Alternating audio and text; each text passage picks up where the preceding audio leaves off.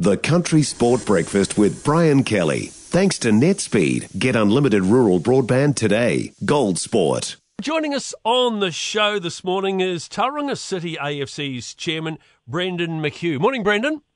Morena, how are you? Very well, thank you. Exciting news, well, for New Zealand and Australia for FIFA World Cup for next year, but even more exciting news locally in the Bay. You've managed to entice the Dutch team, the Dutch women's team here, to uh, to train for the Cup. How did that come about? I went through a process uh, with the council to invite um, uh, to be a to be a base for a, a training camp, and um, and then teams came out and visited the uh, Bay Oval venue, and uh, yeah, and we got to meet some of the delegates from the teams, advanced delegates, and from that, I think we met about four different teams of delegates, and um, from that, we decided that, um, or we decided, sorry, uh, Netherlands uh, chose us. So we're really, really happy about that. What were the teams looking for when it came to a facility to base themselves in to train for the Cup? I think teams look for different things. Um, but what the what what Tauranga and Moana has to offer is, is a nice, uh, quiet location.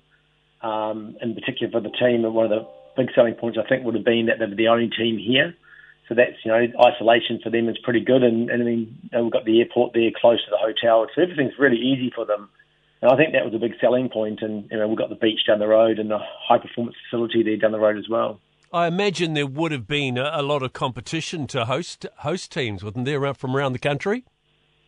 Yeah, yeah, no. I mean, lot, most uh, most regions probably put a bid in to, to get a team, and you know, it really comes back down to um, the team then selecting. They put down their preference of locations, and then it has to be approved by FIFA. So it's a pretty it's a pretty drawn out process, quite in depth.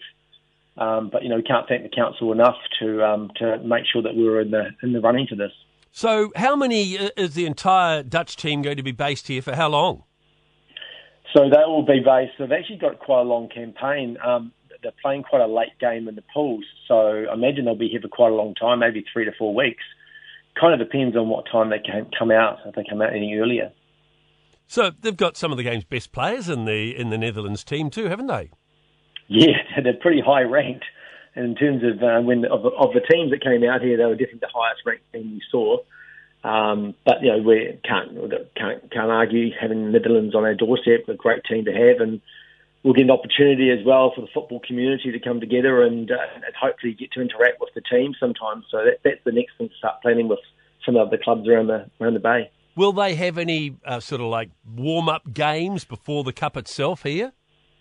They probably do everything internally. Um, I don't think they really sort of go external in terms of warm up games, but um, they they you know they may I, I, I would say they would open up um, some training sessions. It quite often happens when you get these um, these events around the world. But um, yeah, so get, get a chance for our, um, our youth to go down and meet some of their um, maybe their new idols. Bay Oval itself is undergoing some quite extensive renovations. Do you know what they're doing there? Do they have to do anything special to, to host the, the Netherlands? Um, well, the facility itself is already set up, so that was one of the big um, big advantages of using Bay Oval. Um, but the pitch itself will need to undergo some work, so they'll have to start doing that. Um, I imagine start of next year. That's all in the plans, and there'll be a bit of investment around making sure the pitch is up to FIFA standards. And it is. I mean, we know from cricket, from a cricket point of view, that it's a it's a beautiful ground, isn't it? Mm. Oh yeah, and a great location, and, and, and you know having the mountain behind you as well is, is pretty cool. So um, yeah, I think I think that was one of the big selling points having that kind of location as well. And for Tauranga City AFC, will obviously your your club will be will be hosting them at various events. Um, well, we, we're going to work with other clubs in the region to do that. I mean, we we sort of um, campaign to get this uh, get get a team here as a training base from day one. So we've been campaigning for about eighteen months with the council to get that done, and um, you know we're pretty happy when they, they said they were going to go for it. Um, disappointed that you know one of the football um, facilities isn't being used. I think you know if you look around the country, a lot of the football clubs around the country are getting a lot of legacy out of the World Cup coming to on, on their doorstep. And that's something that we've probably missed out on. But at the same time, you're having a team here is, is a benefit to a community still. Well, Brendon, well done to you and Tauranga City AFC for uh, for getting the Dutch here as a build up to the FIFA World Cup next year. Yeah, appreciate it, Brian. We're looking forward to it.